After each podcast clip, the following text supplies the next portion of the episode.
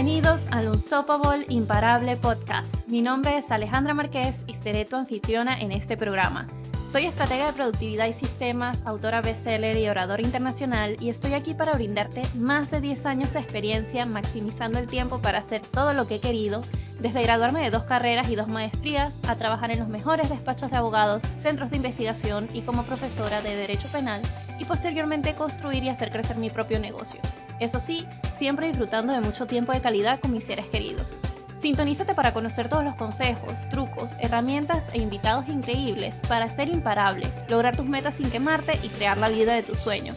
Y sí, como habrás notado, este es un podcast bilingüe, así que ¡let's go!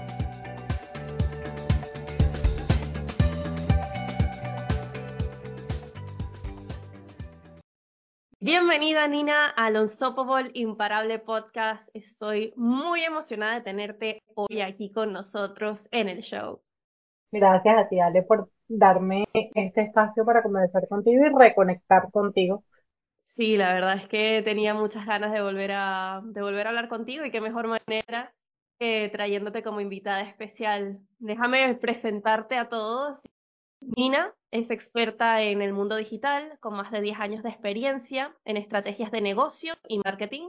Actualmente apoya a creadores de contenido e influencers a desarrollar negocios digitales, convertir lo que saben en su pasión en una fuente de ingresos sostenible y además directora de operaciones de Bonum Coaching, que es un coaching ejecutivo para empresas de Latinoamérica.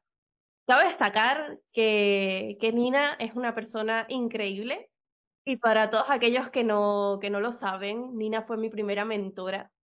Con ella fue que, que, comenzó todo lo que hoy en día es mi negocio de coaching, así que de verdad que tengo muchísimas ganas de, de que puedan aprender también de ella hoy. A mí, no, no, de verdad que eso fue una experiencia súper bonita verte crecer ahí y de repente como que ya explotaste, o sea, fue increíble pasar de, de Own Your Time un programa de 11 semanas, ahora ya tienes tu podcast, tienes tus clientes, tienes tus nuevos programas, todo. Entonces eso es súper llenito el corazón de verte crecer al final. Pues sí, la verdad es que sí, muy contenta con cómo se ha dado todo y gracias otra vez por haber sido la primera persona que me apoyara en este proceso. ¿Por qué no nos cuentas cómo decidiste empezar tu carrera en estrategias de negocio y marketing? ¿Qué fue lo que te hizo querer ayudar tanto a emprendedores como empresas a desarrollar y hacer crecer su negocio?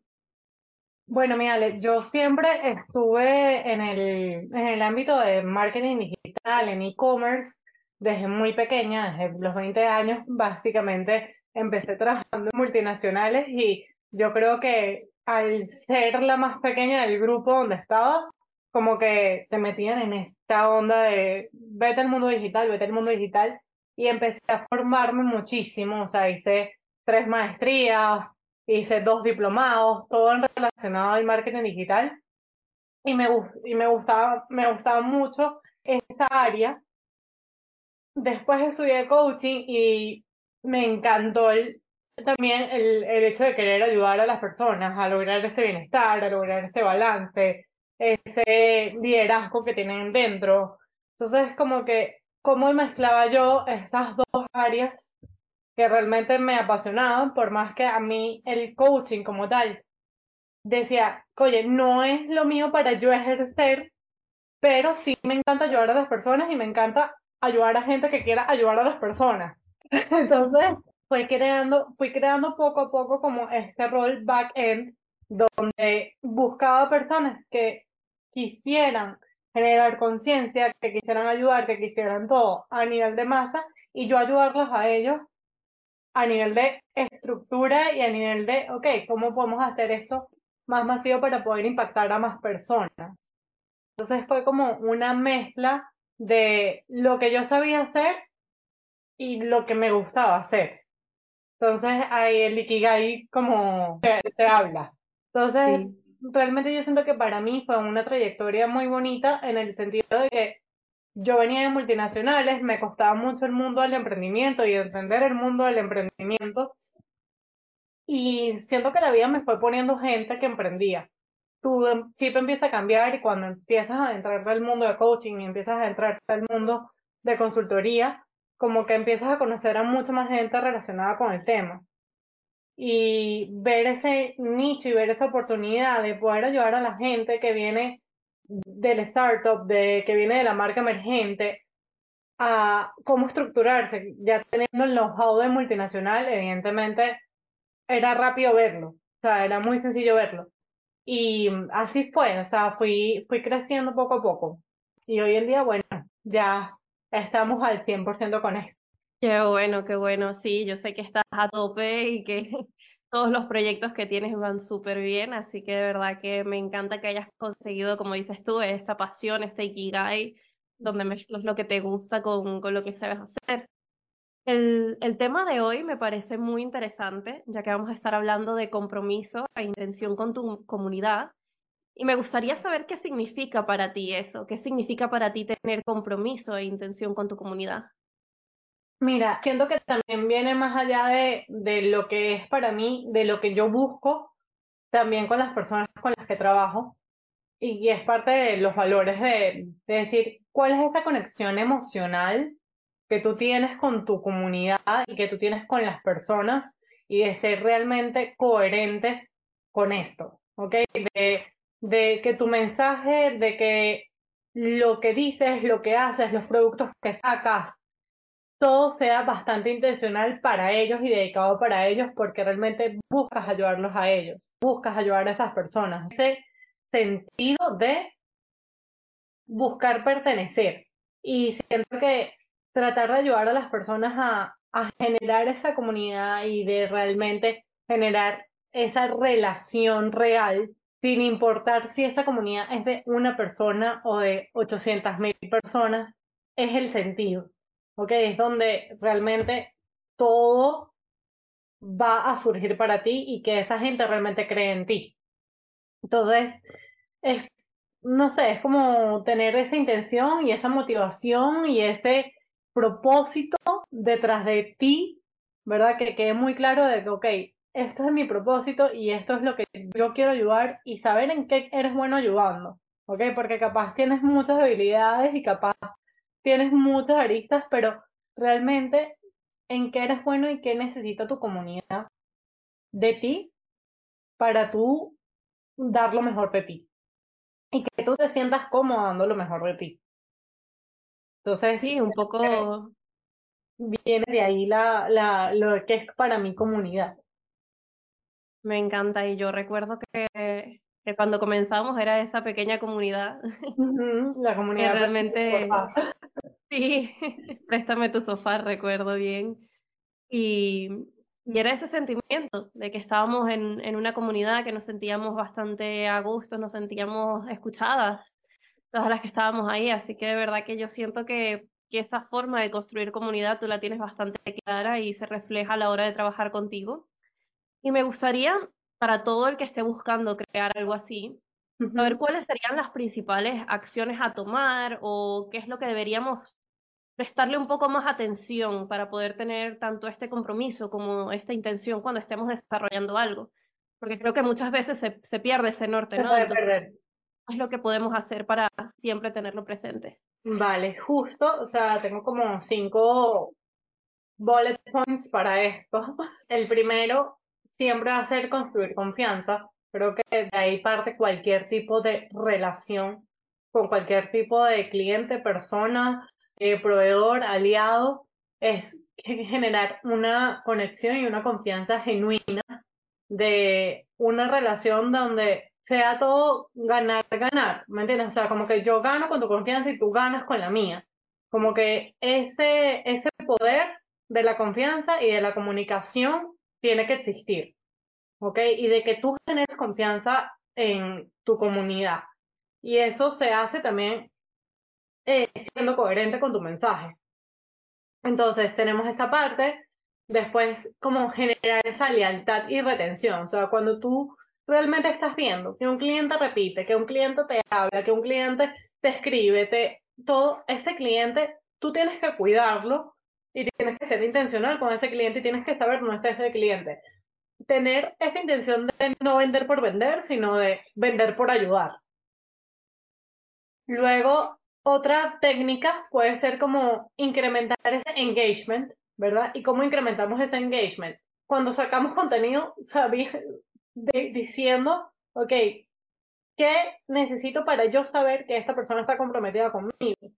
Porque a veces generamos contenido simplemente por generar contenido y no estamos pendientes de, ok, ¿qué realmente le gusta a mi audiencia? ¿Qué realmente necesita escuchar mi audiencia? ¿Verdad? Revisar un poco esas métricas, revisar, ok, este tipo de contenido sí le gusta, preguntarle a la audiencia qué tipo de contenido quieres, qué tipo te gusta, para que ellos sepan que realmente los estás escuchando, el social listening al final. En ese mismo sentido, retroalimentación, buscar retroalimentación, sacas un producto, qué feedback necesitas de los clientes, qué necesitas de los estudiantes, así sea algo gratuito que estés dando, qué feedback me das, ¿verdad? Buscar a las personas como que, mira, tengo esta idea, eh, ¿qué quiero de esto?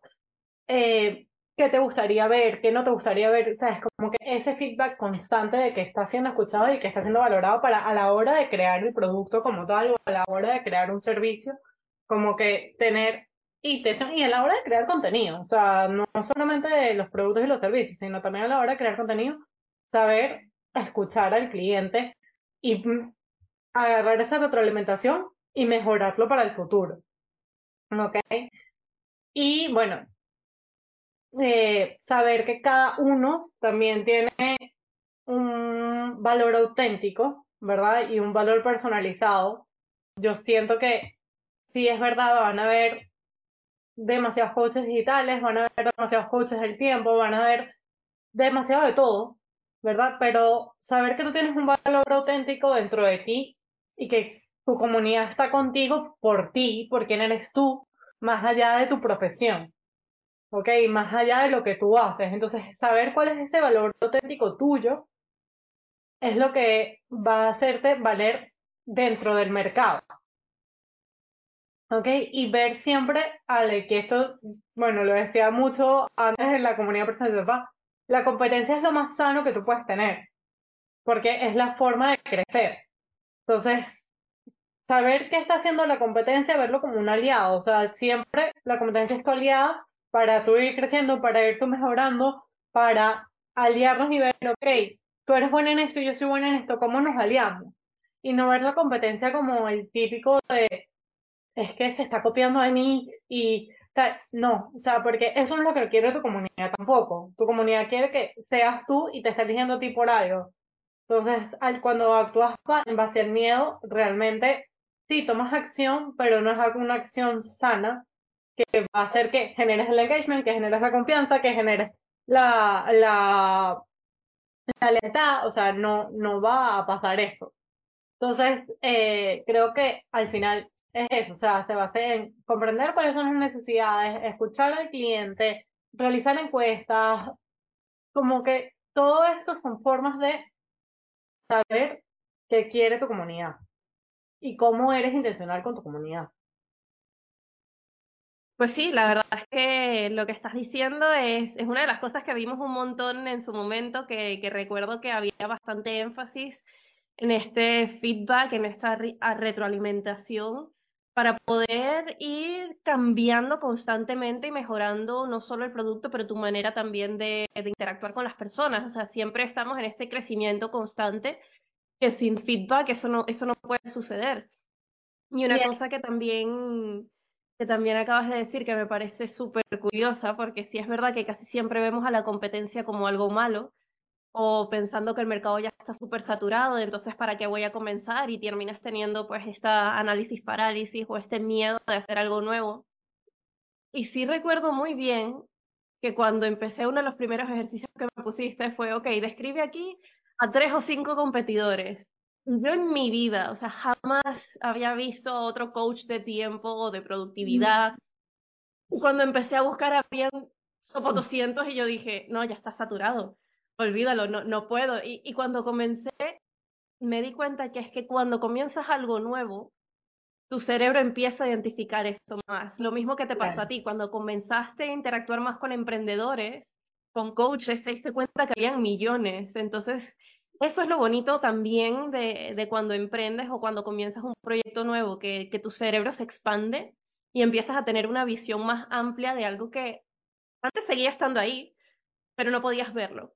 Y que ahora eres parte de ese ecosistema y eres parte de esa comunidad. O sea, no es solamente el hecho de generar comunidad, sino que también te haces parte de esa comunidad.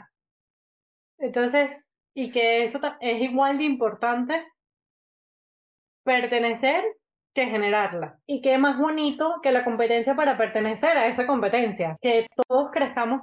O sea, yo tengo personas que empezaron conmigo que hoy en día somos súper amigas de, de esto del, del mundo del emprendimiento porque empezamos a crear juntos, empezamos a crecer juntos.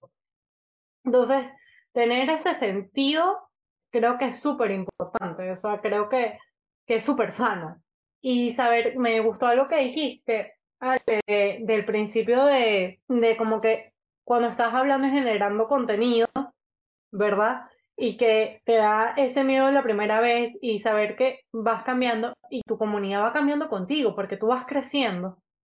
y es importante tener eso en cuenta, que tu comunidad también cambia. Y está bien que cambie.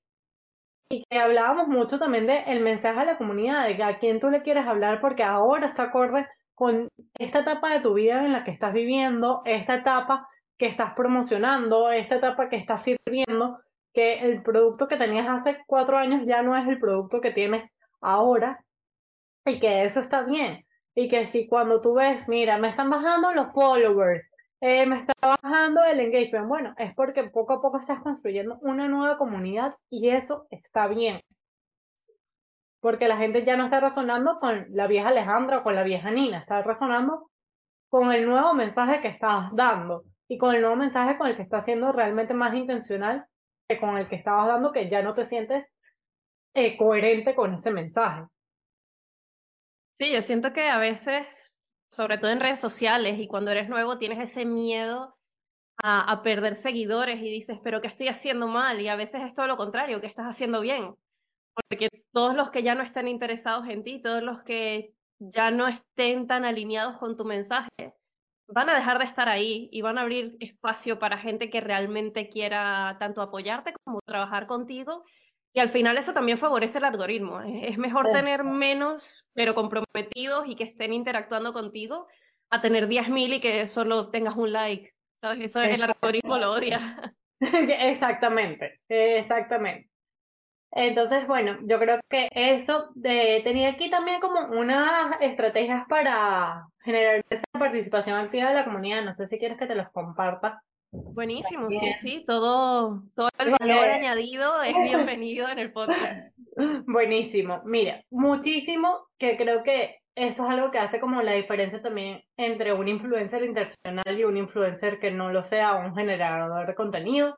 Yo porque en verdad ya yo dije, tipo, mira, ser influencer no está mal, que eso también es otro mito que hay, como que es que yo no soy influencer o que no, o sea, tú eres una persona que está influenciando a otras por un bien. Y eso está bien, quiero dejar como que eso muy claro de que la influencia está bien tenerla, ¿ok? Que no se vea como algo malo. Pero bueno, algo que hace como un influencer intencional es responder a todos esos comentarios y todos esos mensajes. Pueden estarse abrumando de mensajes, pero te lo juro que pueden dedicar un día a responder y que son demasiado reales con sus comentarios y están engaged con su audiencia. Eso te va a hacer la diferencia en generar comunidad y que la comunidad genere esa lealtad hacia ti porque sabe que lo estás leyendo y sabes que lo estás teniendo en cuenta.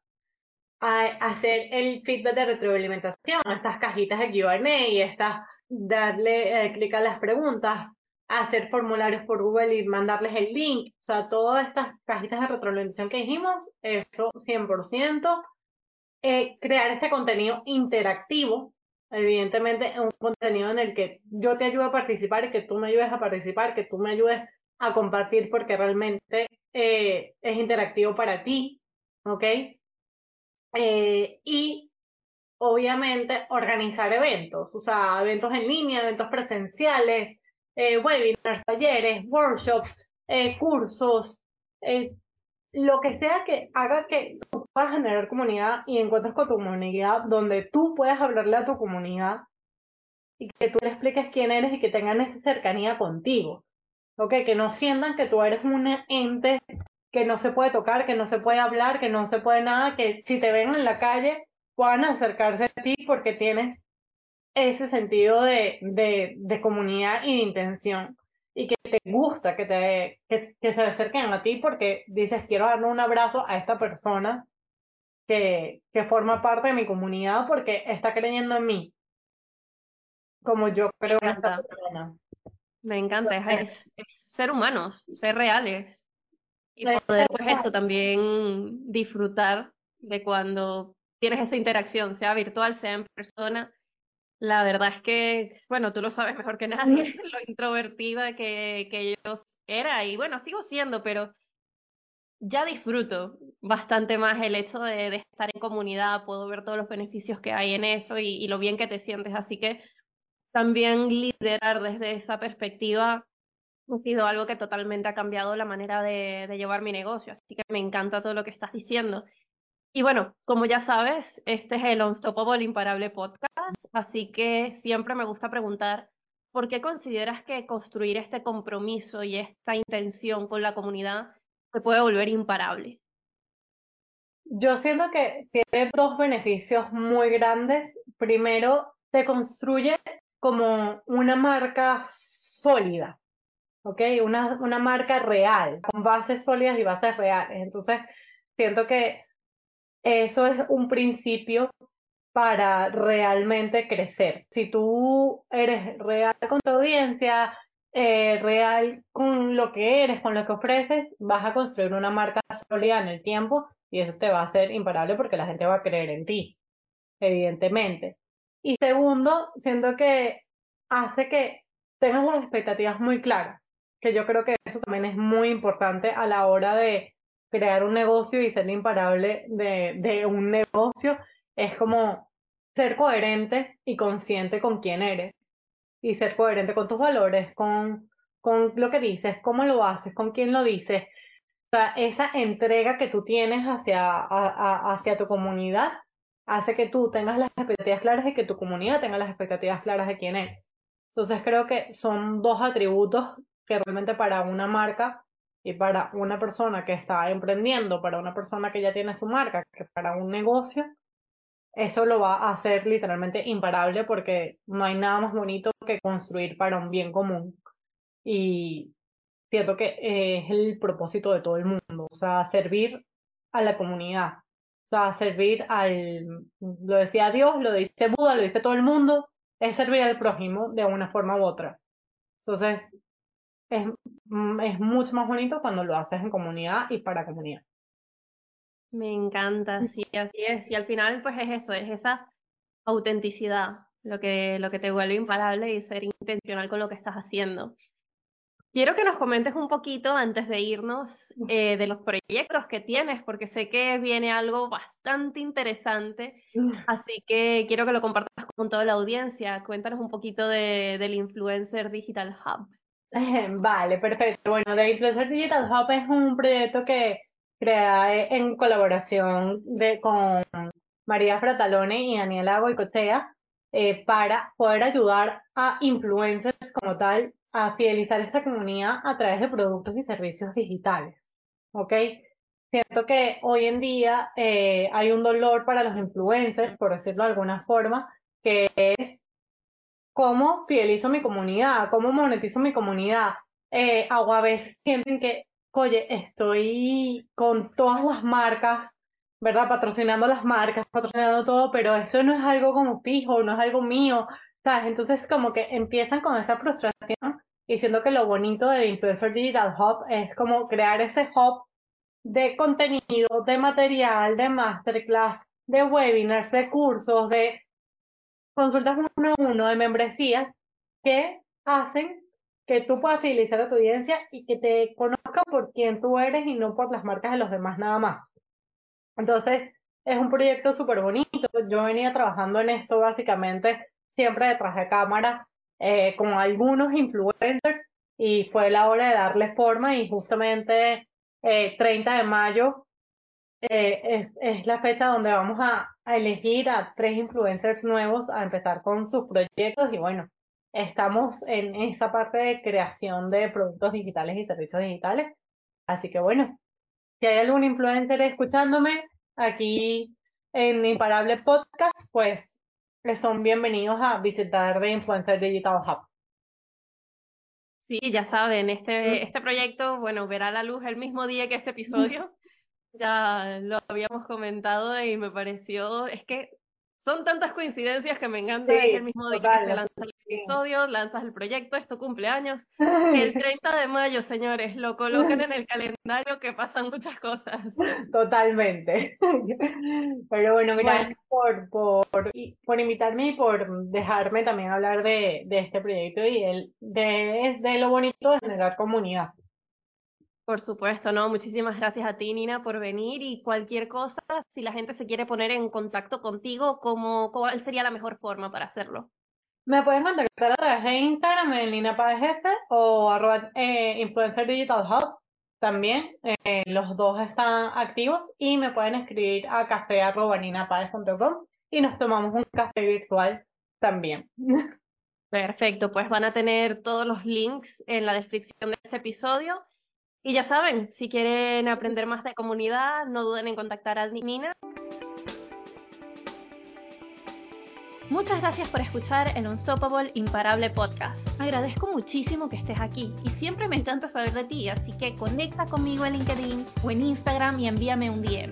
Y si te gustó lo que escuchaste, asegúrate de suscribirte para no perderte ningún episodio nuevo y compártelo con todos aquellos a los que también les podría encantar. Nos vemos en el próximo episodio.